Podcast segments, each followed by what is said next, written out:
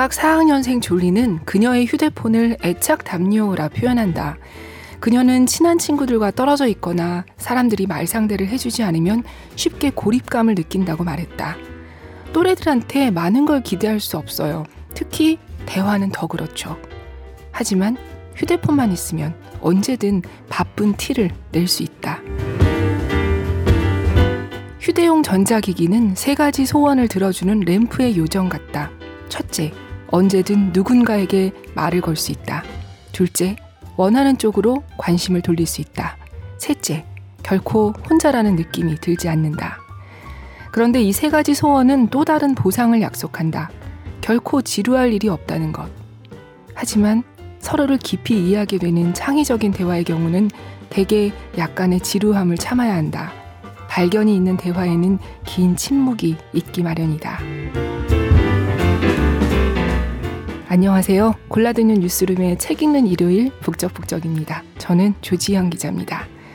저는 들으시다시피 엄청난 인후염에 걸렸습니다. 이렇게 거친 목소리로 인사드려서 죄송해요. 저는 감기가 오면 종착점이 늘 목이거든요. 여러분도 한절기 감기 조심하세요.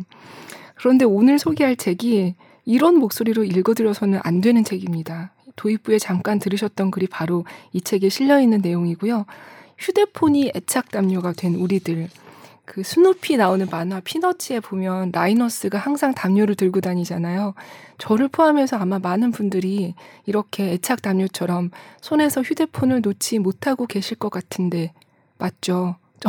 그리고 이게 얼음만 그런 게 아니고 음식점만 가도 주변 테이블 한번 보면 음식이 나올 때까지 가족들이 각각 다 따로따로 휴대폰을 하고 있고 음식 나오고 나면 후루룩 먹고 다시 휴대폰 잠깐 하다가 나갑니다.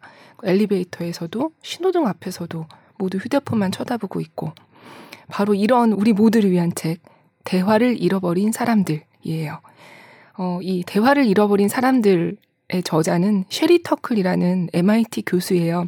인간과 기술 간의 상호작용 연구로 굉장히 유명한 분이고 이분의 테드 강연도 흥미진진하거든요. 한번 기회 되시면 들어보십시오. 그런데에 비해서 이 책이 한국어판이 생각만큼 많이 알려지지 않아서 저라도 좀 알려볼까 하고 이렇게 오늘 소개하게 됐습니다. 근데 이 책의 표지만 보면 약간 대화법 책이나 자기개발 책 같은 느낌도 들고 솔직히 말하면 선뜻 손이 안 가는 그런 느낌도 있어요. 그런데 일단 책장을 넘기면 어머 내 얘기인데 우리 집 얘기야. 우리 회사도 그런데 이렇게 하게 되고요. 저는 책에 포스트잇을 붙이다가 포기한 책이기도 합니다. 오늘 읽어드리는 내용은 이 책의 매우 일부예요. 사실 이 책으로 몇 시간을 얘기해도 모자랄 것 같은데 이렇게 짧게 소개해서 아쉽지만 그래도 지금 우리가 그냥 넘길 수 없는 모르는 사이 너무 길들여진 문제에 대한 이야기라서 많이들 공감하실 거라고 생각합니다. 낭독을 허락해주신 민음사에 감사드립니다. 그리고 제가 이렇게 오늘 거친 목소리와 불안한 영혼인 만큼 낭독을 도와주실 인간 꾀꼬리 한 분을 특별히 초빙했습니다. 한승희 기자님, 어서오세요. 안녕하세요. 아, 부담스럽네요, 목소리 내기가. 꾀꼬리라고. 네, 소개가 너무 과찬이셔가지고. 네, 아, 너무 감사드려요. 사실 너무 모시기 힘든 분이고, 제가 되게 좋아하는 선배인데, 그냥 이렇게 거의 약간 납치하다시피 녹음실로 네 모시고 왔습니다. 이렇게 와주셔서 정말 감사합니다. 네. 이분이 이렇게 옥구슬 같은 목소리의 소유자이면서 저와 함께 독서 모임을 하고 계시죠? 네 그렇습니다. 야심차게 시작했습니다. 네, 제가 요새 일 바빠가지고 자주 못 나가고 있는데 네. 네, 선배들끼리라도 지금 잘 되고 계시죠? 네, 잠깐 그 덕에 조금 휴, 휴가를 저희도 가졌고요. 더 이제 열심히 하려고 하고 있습니다. 네, 오늘 그럼 한승희 선배의 도움을 받아 네. 출발해 보도록 하겠습니다.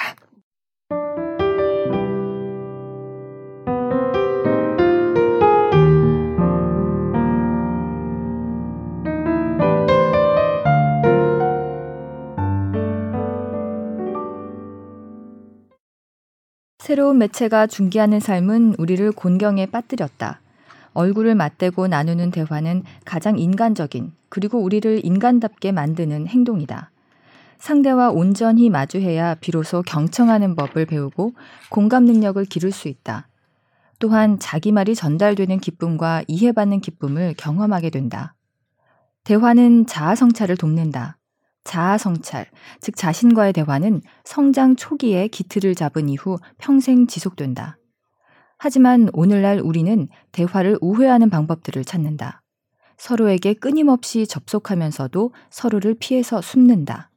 화면 안에서 자신의 모습을 원하는 대로 꾸미고 싶은 유혹을 느낀다. 물론 이런 연극적인 행위는 어느 만남에서나 일어나지만 온라인에서는 원하는 만큼 조작과 편집과 포장이 쉽게 이루어진다. 사람들은 지루할 때 휴대폰에 의지한다고 말하지만 오히려 끊임없이 유입되는 접속, 정보, 오락에 익숙해진 상태이기 때문에 지루해질 때가 많다. 우리의 관심은 끊임없이 다른 곳을 배회한다. 교실에서, 교회에서, 회의장에서 흥미를 끄는 것에 한눈을 팔다가 흥미가 식으면 다른 관심거리를 찾아 전자기기로 주의를 돌린다. Phubbing. Phubbing이라는 신조어가 사전에 실릴 정도다. Phubbing은 문자 메시지를 보내면서 건성으로 눈을 맞춘다는 뜻이다. 내가 가르치는 학생들도 늘상 phubbing 상태에 있다고 인정하는 것을 보면 phubbing이 그리 어려운 일은 아닌 모양이다. 우리는 혼자 지내기에 충실한 종족임을 자인하기 시작했다. 조용한 시간에도 메시지를 확인하고 온라인 세상의 유혹을 뿌리치지 못할 때도 메시지를 확인한다. 아이들마저 친구들과 얼굴을 마주하고 이야기하거나 홀로 멍하니 공상에 잠기기보다 휴대폰으로 서로 문자를 주고받는다.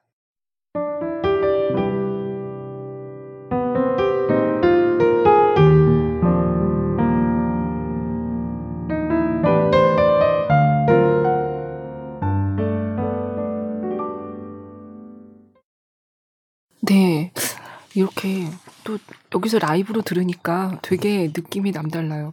쉐리 터클은 우리가 지금 각성의 시기에 이르렀다고 말합니다. 어, 공감이라는 우리의 중요한 능력, 자산, 이것을 테크놀로지가 위협하고 있다고 말이죠. 그리고 우리가 자신한테 관심을 기울이는 고독의 시간을 잃어버리면서 타인에게 관심을 갖는 시간도 잃어버리는 어떤 악순환에 들어섰다고 말하는데요. 스스로 중심을 잡지 못하면 타인에게 베푸는 자신감도 잃어버리기 마련이다. 라고 썼습니다. 자기 자신을 위한 시간을 가질 수 없다면 어떻게 타인을 위한 시간을 낼 수 있겠는가? 라는 구절도 나오고요. 여기서 한 연구 결과를 들어보실까요?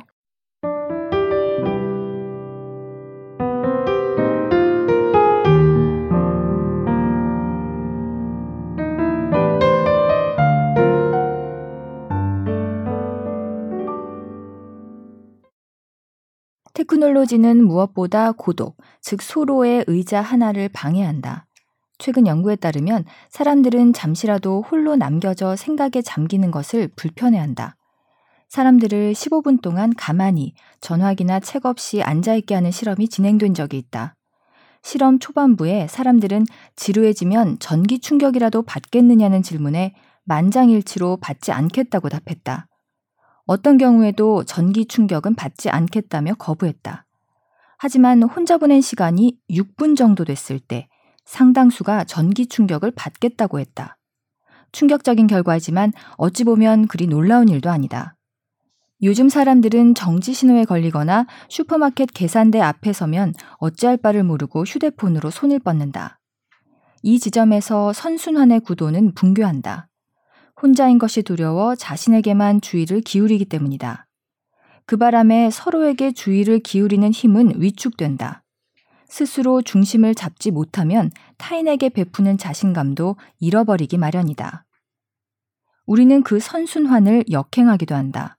혼자인 것이 두려워 상대에게 애써 주의를 기울인다. 이 경우에는 자신을 이해하는 능력이 위축된다.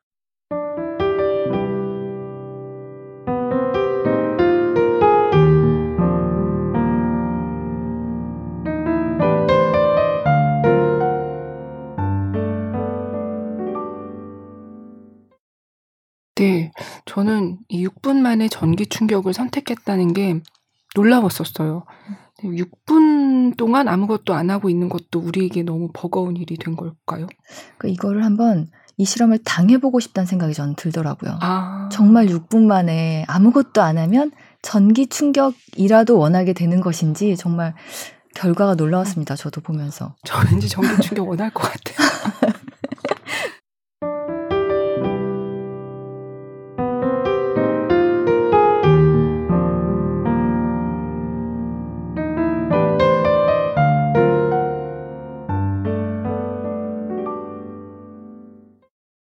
나는 1980년대와 1990년대에 처음 네트워크 컴퓨터를 가졌던 세대를 기억한다. 당시 컴퓨터는 그야말로 게임하고 글 쓰고 스프레드시트 작업을 하고 이메일을 쓰고 싶을 때마다 가서 이용하는 기계였다. 컴퓨터는 생산성을 높이고 갖가지 새로운 즐거움을 선사하는 보조 도구였을 뿐 문자 메시지가 말을 대체할 거라는 징조는 보이지 않았다. 얼마 뒤 스마트폰, 소셜미디어, 채팅 프로그램과 함께 성장한 아이들 집단이 생겨났다.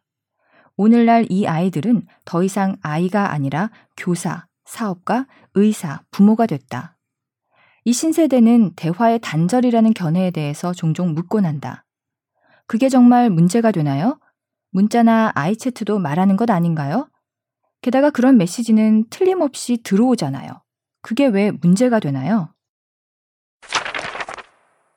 지금 나는 대화의 단절만 이야기하는 것이 아니다. 이것은 책임감 있는 멘토 역할과의 이별도 의미한다. 테크놀로지는 매혹적이다. 우리가 아는 인생을 잊게 만든다.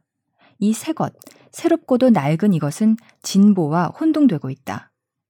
하지만 우리는 열망에 취해 새 것에 대한 책임과 후대에 대한 책임을 잊었다. 우리는 우리가 잘 알고 가장 소중히 여기는 것들을 후대에 전해야 한다.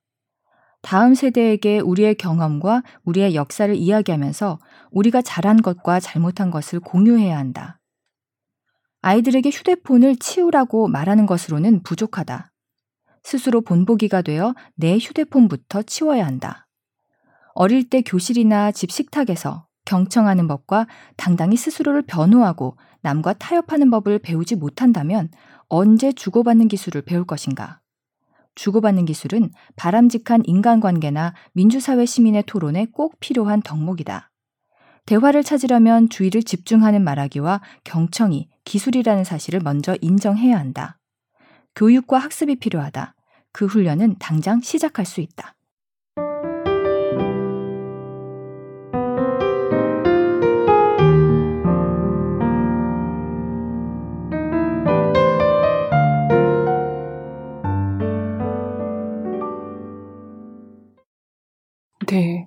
이 문장이 특히 좋았었어요. 어릴 때 교실이나 집 식탁에서 음. 경청하는 법과 당당히 스스로 변호하고 남과 타협하는 법을 배우지 못한다면 그럼 그렇죠. 우리는 언제 그걸 배울 것인가? 네.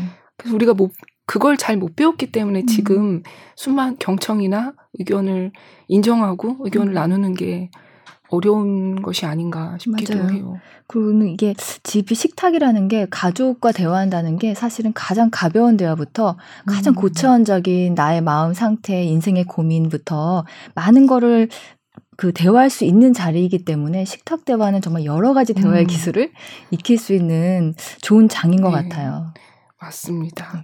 그러면 이번엔 또 이렇게 휴대폰에 잠식당한 다른 풍경으로 가보겠습니다. 네.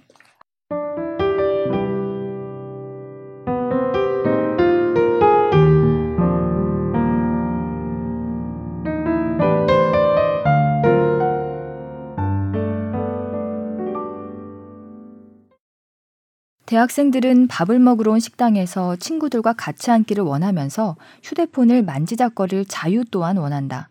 둘 다 얻기 위해 그들은 이른바 3인의 원칙을 준수한다.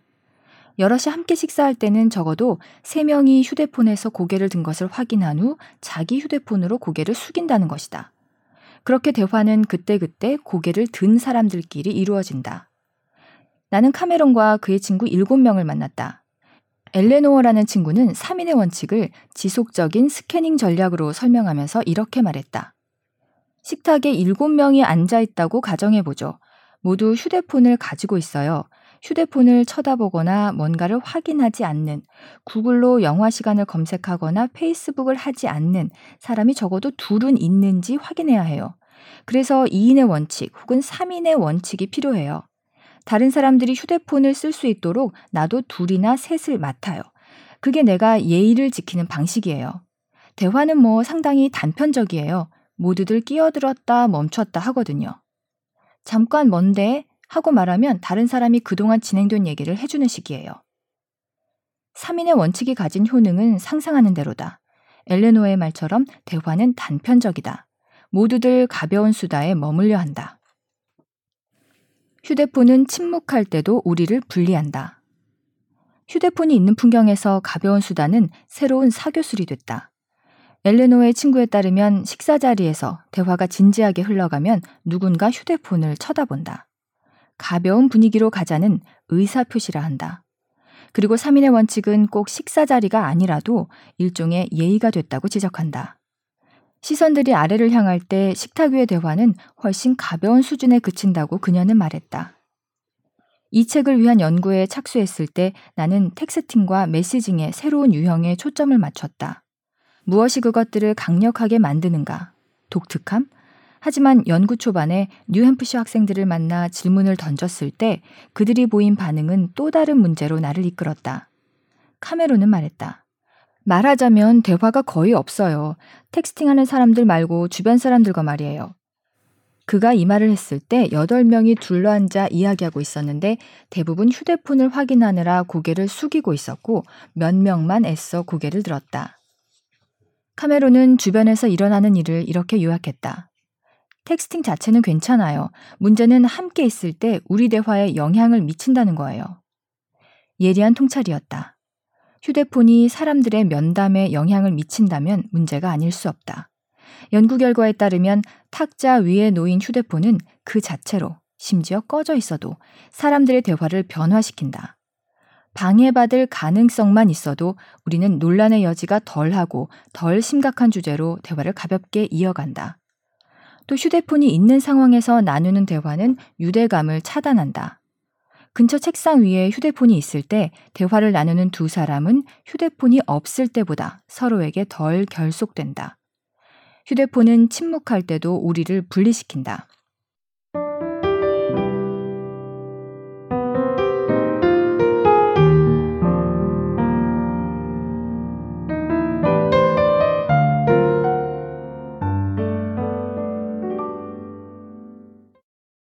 네, 그러면 아마 여러분도 의문이 드실 거고 반론을 제기하시는 분도 계실 겁니다. 음. 문자, 카톡 이런 걸로 의사소통해도 잘만 하면 괜찮지 않나? 뭐가 문제지? 이렇게 네. 생각하시겠죠? 그렇죠. 네. 여기 지금 저희가 다 안 읽어드린 뒷부분에 그런 얘기가 있었어요. 문자 메시지 정도는 괜찮다. 음. 이렇게 말하는 젊은이들이 중요한 거를 놓치고 있다. 음. 그냥 그 느낌은 그 순간의 착각일 뿐이다. 이렇게 말을 하는데, 고, 이렇게, 이게 정말 괜찮냐에 대한 부분을 잠시 읽어보겠습니다.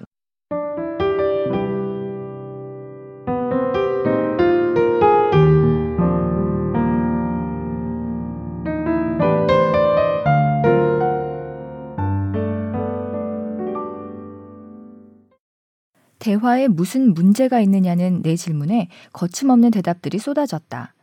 한 고등학교 2학년 남학생은 당당히 밝혔다. 대화는 실시간으로 진행되기 때문에 내가 하려는 말을 통제할 수 없어요. 실시간 대화를 꺼리는 경향은 젊은이들에게 국한된 것은 아니다. 세대를 막론하고 사람들은 한없는 유입을 통제하느라 안간힘을 쓰고 있다. 숱한 정보를 소화하고 행동하고 반응하기 급급하다. 그래서 무엇이든 온라인 활동이 해결책의 실마리처럼 느껴진다. 편의대로 질문에 대답하고 적절히 편집된 반응을 보일 수 있다.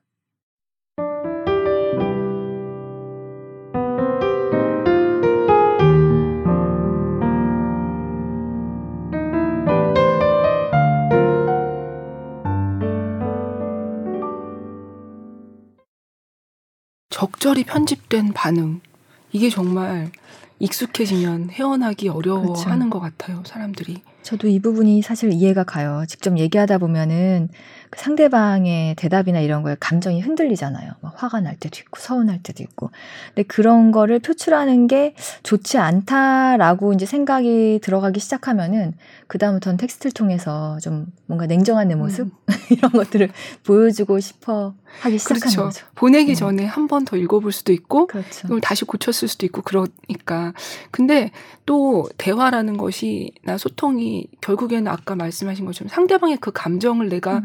눈으로 보고 아 지금 저 사람이 고통스러워하는구나, 뭐 눈빛이 흔들리는구나, 좀 지루해하는구나. 그렇죠. 거기에 따라서 적절히 반응을 해, 하는 것이 음. 본래 대화의 모습이잖아요. 네. 그런 면에서는 우리가 지금 하루에도 뭐 다들 카톡도 수백 번씩 주고받을 텐데 네.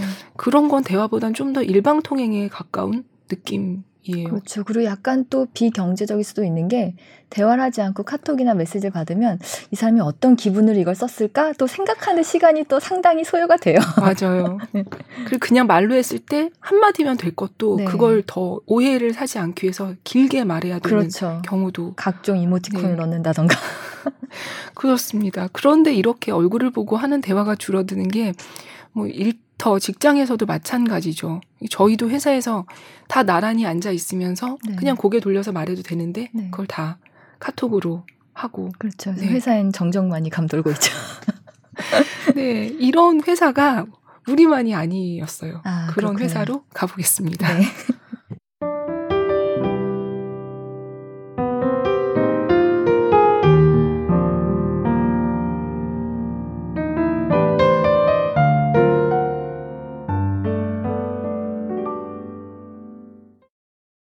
대학 도서관이나 사무실을 걸어보면 예외 없이 같은 풍경이 펼쳐진다. 자신만의 세상에서 키보드나 조그만 터치스크린을 맹렬히 두드려대는 사람들. 보스턴에 위치한 법률회사의 한 지분 파트너 변호사는 자신의 사무실 풍경을 이렇게 묘사한다. 젊은 직원들은 노트북 컴퓨터나 태블릿 PC, 여러 대의 휴대폰 등의 테크놀로지 장비들을 주르륵 늘어놓은 채 이어폰을 끼고 있다. 커다란 걸로 파일럿처럼 말이죠. 그들은 책상을 조종석으로 바꿔놓았어. 젊은 변호사들이 조종석에 착석하고 나면 사무실은 정적이 감돈다. 너무 고요해서 감히 깨뜨릴 수 없다. 이렇듯 젊은 직원들은 효율성을 내세워 조종석 안으로 후퇴한다. 하지만 그들이 끝내 다른 동료들과 소통하지 않는다면 그놈의 이메일 때문에 득보다 실이 더 많은 뜻밖의 결과가 나타날 거라고 그는 지적한다. 그는 젊은 직원들이 조종석에만 틀어박혀 사내에서 허물없는 대화를 하지 못할까봐 걱정한다. 또한 신입사원들이 팀의 일부가 되기를 바란다. 회사의 성패는 결국 직원들 간의 협력에 달려 있다고 믿기 때문이다. 일터에서는 이메일이 유일한 방법일 때도 있다. 하지만 이 파일럿들이 일하는 법률회사에서는 많은 이들이 갖가지 방법으로 얼굴을 맞댄 대화를 적극적으로 피하고 있다. 파트너 변호사는 대화를 피해 숨는 전략이 전염성이 있어서 세대를 넘어 빠르게 확산되고 있다고 말했다. 한 중년 변호사는 이메일 작업에 바쁜 동료들을 방해하고 싶지 않다고 말했다가 곧바로 말을 바꾸었다. 사실 내가 그래요. 사람들한테 말을 걸고 싶지 않아요. 그냥 휴대폰으로 동료들을 상대하는 게 더 편해요. 그도 파일럿이 되었다.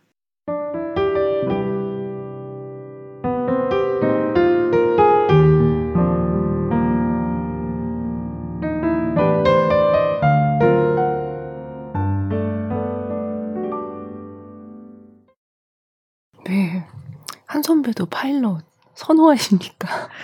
아니, 저도 네, 이렇게 조종석에 앉아가지고 손가락으로 막 이렇게 하는 거 안 하고 저는 직접 가급적이면 만나서 얘기하려고 노력을 하는 편이긴 합니다. 아직까지는. 네.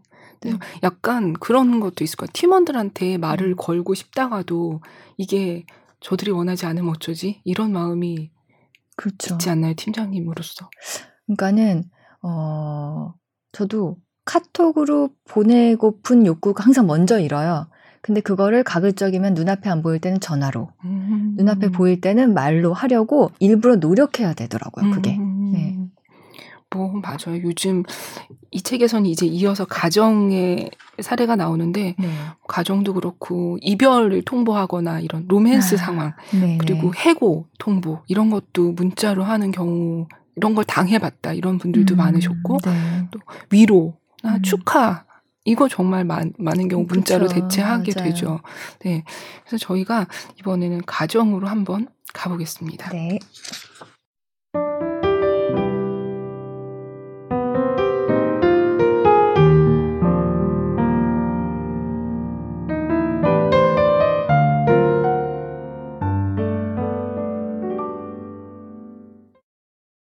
레슬리의 집에서는 가족의 시선이 자주 아래로 향하고 식사 시간은 조용하다.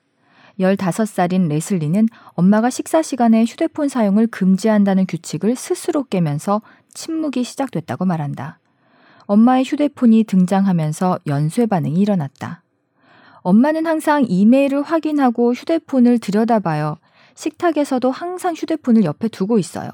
그리고 아주 살짝만 진동이 느껴져도 휴대폰을 쳐다봐요. 항상 핑계를 대면서. 외식을 하러 나갔을 땐 휴대폰을 치우는 척 하지만 사실은 무릎 위에 놓아두죠. 아래를 내려다보지만 너무 뻔해요.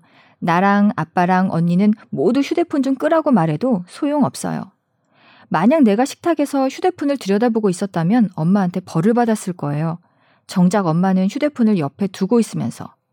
엄마는 식탁에서도 휴대폰으로 볼일을 봐요. 그동안 아빠도 나도 언니도 거기 앉아 아무 말도 하지 않아요. 연쇄 반응 같아요. 한 사람만 대화를 멈춰도 그렇게 되죠. 레슬리는 놓친 기회의 세상에 살고 있다. 대화가 가르쳐 주는 것, 즉 자기 감정의 가치, 그 감정을 말로 표현하는 법, 타인의 감정을 이해하고 존중하는 법을 집에서 배우지 못하고 있다. 그녀는 지금 당장 제일 중요하게 느껴지는 곳은 소셜미디어라고 말한다. 하지만 소셜미디어는 애초 다른 취지에서 만들어졌다. 참됨의 가치보다는 성취를 장려한다. 인간의 취약성으로 인해 얻는 것들을 가르치기보다 최상의 얼굴을 내보이라고 권한다. 그래서 우리는 경청하는 법을 배우기보다 무엇이 효과적인 방송인지 배운다. 레슬리는 타인을 읽는 것보다 남들이 그녀를 좋아하게 만드는데 더 능숙해지고 있다. 최근에 나는 긍정적인 징후, 즉 불만을 가진 젊은이들을 목격하고 있다. 실망을 표현하는 것은 레슬리만이 아니다. 아이들, 아주 어린 아이들마저 휴대폰에 정신이 팔린 부모에게 불만을 느끼고 있다. 어떤 아이는 자기가 받은 양육과 전혀 다른 방식으로 자기 아이를 기를 거라고 밝힌다. 다른 방식이란 무엇일까? 레슬리는 아침 저녁 식사 자리에 휴대폰이 등장하지 않는 가정을 꿈꾼다.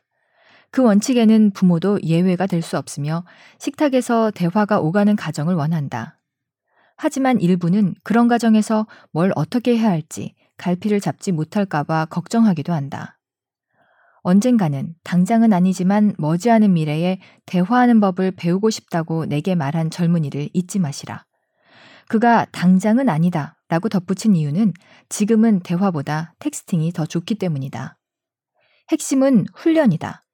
신경과학자들은 우리의 두뇌는 쓰지 않으면 소멸한다고 말한다. 니콜라스 칸은 사람들에게 어떻게 두뇌가 웹의 인생에 적응하는가라는 문제를 제기하기 위해 생각하지 않는 사람들이라는 개념을 도입했다. 신경학적으로 우리는 생각하는 대로 변화한다. 특정 부위를 사용하지 않으면 그곳은 발달하지 않거나 더 약하게 연결된다. 이것에 비추어 볼 때 부모가 아이들에게 온전한 관심을 쏟지 않으면 아이들은 활성화되는 두뇌 부위를 사용하지 않게 되고 따라서 적절한 신경 회로망도 발달하지 못한다. 나는 이것을 잃어버린 집 가설로 설정한다.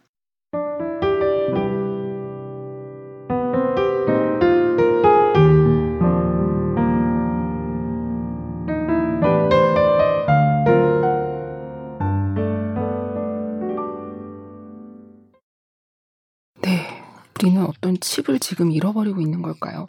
저는 오늘 읽어드리지 못한 부분 중에 또 이런 부분도 있었는데 인상적이었어요. 젊은이들은 검색의 세상에서 성장했고 정보는 검색의 종착점이다. 그들은 정보가 모든 상황을 호전시키는 열쇠라고 배웠다. 그런데 가족 간의 대화는 다른 메시지를 준다. 부모와 대화한다 해서 반드시 정보를 얻는 것은 아니며 단지 평생 지속되는 관계에 대한 헌신을 경험할 뿐이다. 부모는 즉각적인 해결책을 줄 수 없을지 모르지만 그저 무슨 일이 있어도 나는 항상 널 사랑할 거야 라든가 언제든 들어줄 테니 다시 이야기하고 같이 고민해 보자 라고 말해줄 수 있다.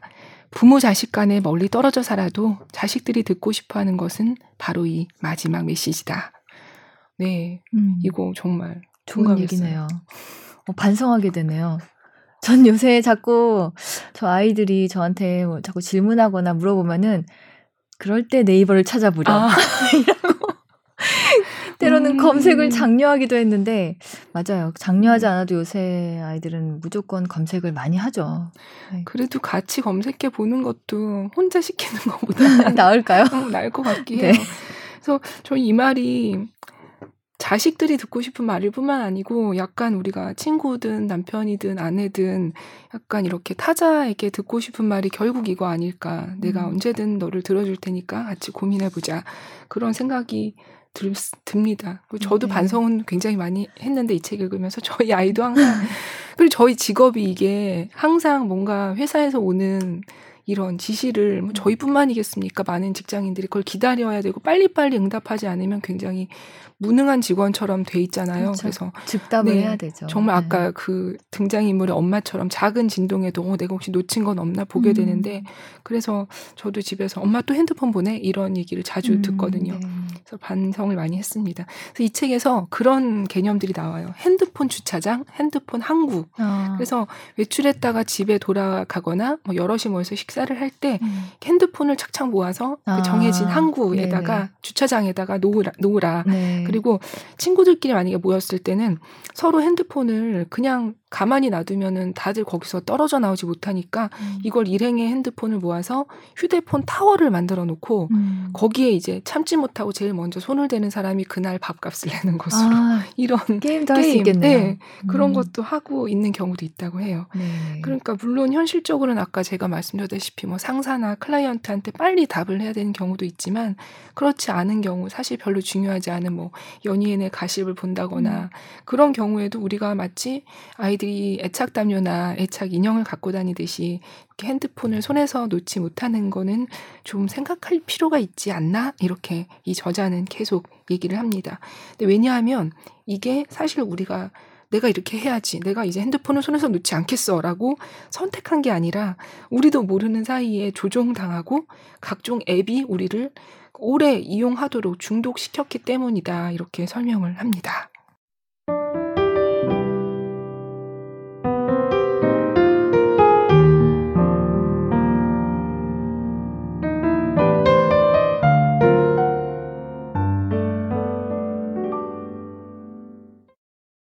일단 테크놀로지의 행동 유도성을 테크놀로지가 쉽거나 매력적이라는 것을 알게 된 이상 우리는 좀 더 선명한 눈으로 우리의 취약성을 바라보게 됐다. 우리가 휴대폰에 중독됐다고 느낀다면 그것은 한 개인의 약점을 가리키는 것이 아니다. 우리는 완벽히 시행된 설계에 대해 예측된 반응을 보이고 있다. 이런 관점에서 상황을 바라보면 어쩌면 새로운 선택을 향해 절반은 다가간 게 아닐까? 가정에서 우리가 먹는 음식을 책임지듯 같은 방식으로 테크놀로지의 사용도 책임질 수 있다. 광고와 마케팅과 설탕의 생화학적 힘이 우리를 유혹하더라도 건강한 음식을 건강한 분량만큼 섭취하면 가족은 건강하다. 그리고 우리는 오랫동안 식품 제조업자들에게 압력을 가해 식품의 변화를 유도해왔다. 현재 휴대폰의 앱들은 우리를 휴대폰에 묶어두도록 고안되었다. 앱 설계자들이 수익을 올리는 이유는 우리의 관심을 끌기 때문이지 우리가 원하는 삶을 살도록 도와서가 아니다.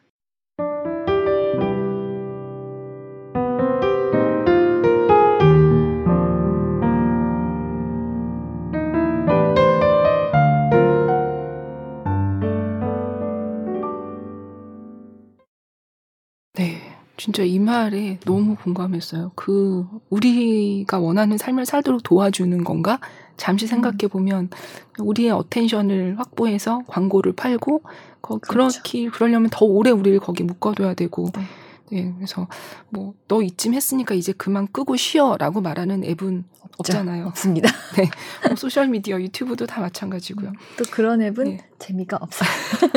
아, 그럴 수도 있겠네요. 네. 셰리 터클은 이 책에서 뭐 이런 얘기뿐만 아니라 기계, 로봇과의 상호작용에 대해서도 우리에게 많은 생각할 거리를 던지거든요. 사람들끼리의 대화에서는 멀어지면서 그런 정서적 유대를 로봇한테 기대하거나 기계가 대체해 줄 수 있다고 생각하는 게 과연 바람직할까? 음. 이렇게 질문합니다.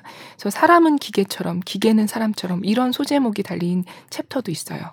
이 책의 제목인 대화가 어쩌면 말뿐 아니라 그런 정서적인 상호작용, 또 개인뿐만 아니고 사회 전체적인 소통 같은 넓은 의미로 생각해 볼 수도 있을 것 같습니다. 네, 그렇습니다. 네. 이 책 그 442페이지에 이런 내용이 있어요. 시련이 닥칠 때 우리는 시련이 있으면 좋은 날도 있을 거란 생각에 의지해 역경을 헤쳐나간다. 민주주의에서 어떤 대화들은 의무이기 때문이다. 라고 말하는데요. 저는 이 민주주의에서 어떤 대화는 의무라는 말이 되게 네. 마음에 오래 남았어요. 음. 뭐 그까지 대화 안 하면 편할 수도 있고 음. 절충, 타협 그런 거 안 하고도 살 수 있죠.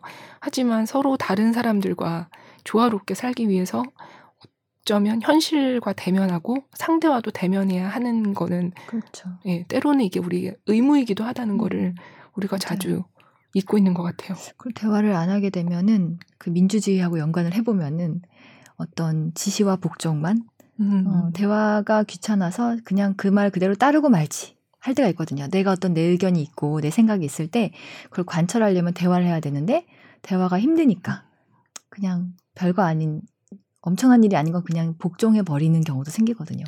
네. 네. 그런 경우 많은 것 같아요. 네. 너무 민주주의가 네, 것 그러면. 네, 저자는 이 책을 두 종류의 사람을 위한 것이다 이렇게 말합니다.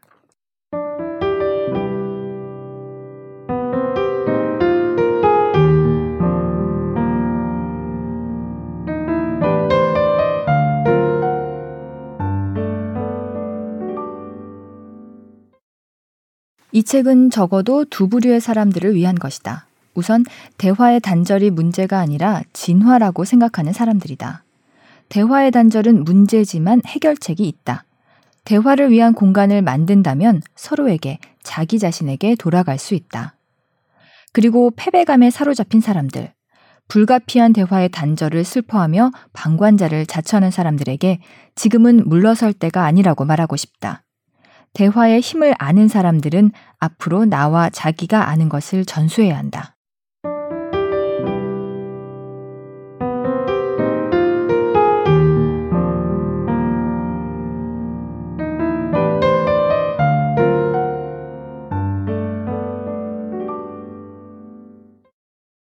네, 저는 후자에 가까웠습니다. 네, 저도요. 뭐 내가 뭘 어쩌겠어 이런 태도였거든요. 네. 네, 또 그런데 이런 반론도 있더라고요. 저는 이 책을 저희 팀에서 같이 읽었었는데 음. 그 이제 젊은 분들도 그런 얘기 많이 하던데 현실의 대화가 너무 오지랖이고 음. 예를 들어서 뭐 너 결혼은 안 하냐, 뭐 음. 결혼하면 애는 언제 낳냐 이런 얘기, 뭐 오늘 뭐 옷은 뭐 왜 그러냐, 뭐 넌 왜 살이 쪘냐 요즘 이런 얘기부터 무례하고 음. 그런 면이 우리를 서로 대화를 피하도록 하는 상황을 만든 건 아닌가 이런 얘기도 하더라고요. 그래서 네. 단순히 대화를 부활하자라고 할 게 아니라 그런 현실의 커뮤니케이션, 현실의 대화도 진화해야 한다 이런 그렇죠. 지적도 네 나오기도 했었어요. 네. 근데 또 한편으로 생각해 보면 사람들이 이런 것까지 우리가 대화를 할 수 있을까라는 생각 때문에 굉장히 음. 표피적인 것에만 대화를 던지다 보니까 그런 네, 오히려 안 좋은 대화까지 음. 가는 건 아닌가 하는 안타까운 마음도 들어요. 그렇네요. 그래서 이 책에서는 그래도 되게 희망적인 그런 방향을 제시하면서 우리를 그래도 좀더 생각해 보자 이렇게 이끌어 주거든요. 네, 마무리- 희망이 있다라는 메시지를 네. 많이 던지시더라고요. 마무리로 가보겠습니다.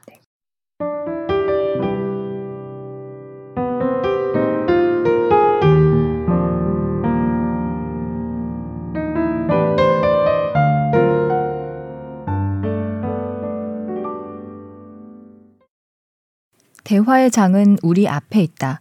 가끔은 대화의 장이 열리지 않을까 두렵기도 하다. 이 책을 마무리하던 무렵 나는 대규모 국제학회에 참석한 적이 있다. 일정 중에 접속을 위한 비접속이라는 과정이 있었는데 그 자리에 참석한 심리학자와 과학자, 첨단 기술 전문가, 재계의 구성원들은 디지털 시대를 살아가는 우리의 정서적 삶을 고찰했다. 때가 됐다. 우리는 테크놀로지와 마술 같은 연애를 했다. 그러나 뛰어난 마술이 그렇듯 테크놀로지는 우리의 관심을 요구하면서 마술사가 보여주려는 것 외에는 아무것도 보여주지 않았다. 이제는 고독과 우정과 사회에 대한 우리의 관심을 되찾을 때다. 서로에게 헌신한다는 것은 어떤 의미인가? 돌보는 기계는 헌신의 기본 개념에 도전하고 있다. 공감 앱은 우리를 완전한 인간으로 돌려놓겠다고 나섰다. 이러한 제안을 계기로 우리는 망각에서 깨어나야 한다. 가장 인간적인 일들을 양도하면 우리가 더 인간적이 되는지 자문해야 한다. 이제 기계가 인간의 일을 대신하는 것을 재검토해야 할 때다. 테크놀로지를 거부하자는 것이 아니라 우리 자신을 찾자는 것이다. 우리는 시간의 접점에 서 있다. 원칙을 세우고 그것을 따라야 할 때다. 우리가 테크놀로지에 취약하다는 뜻밖의 결과를 인정하고 항상 건재하는 우리의 회복성을 존중해야 한다. 바로잡을 시간은 있다. 그리고 우리가 누구인지 기억해야 한다. 우리는 역사의 산물이자 심오한 심리의 산물이며 복잡한 관계의 산물이다. 얼굴을 마주하고 나누는 솔직하고 대담한 대화의 산물이다.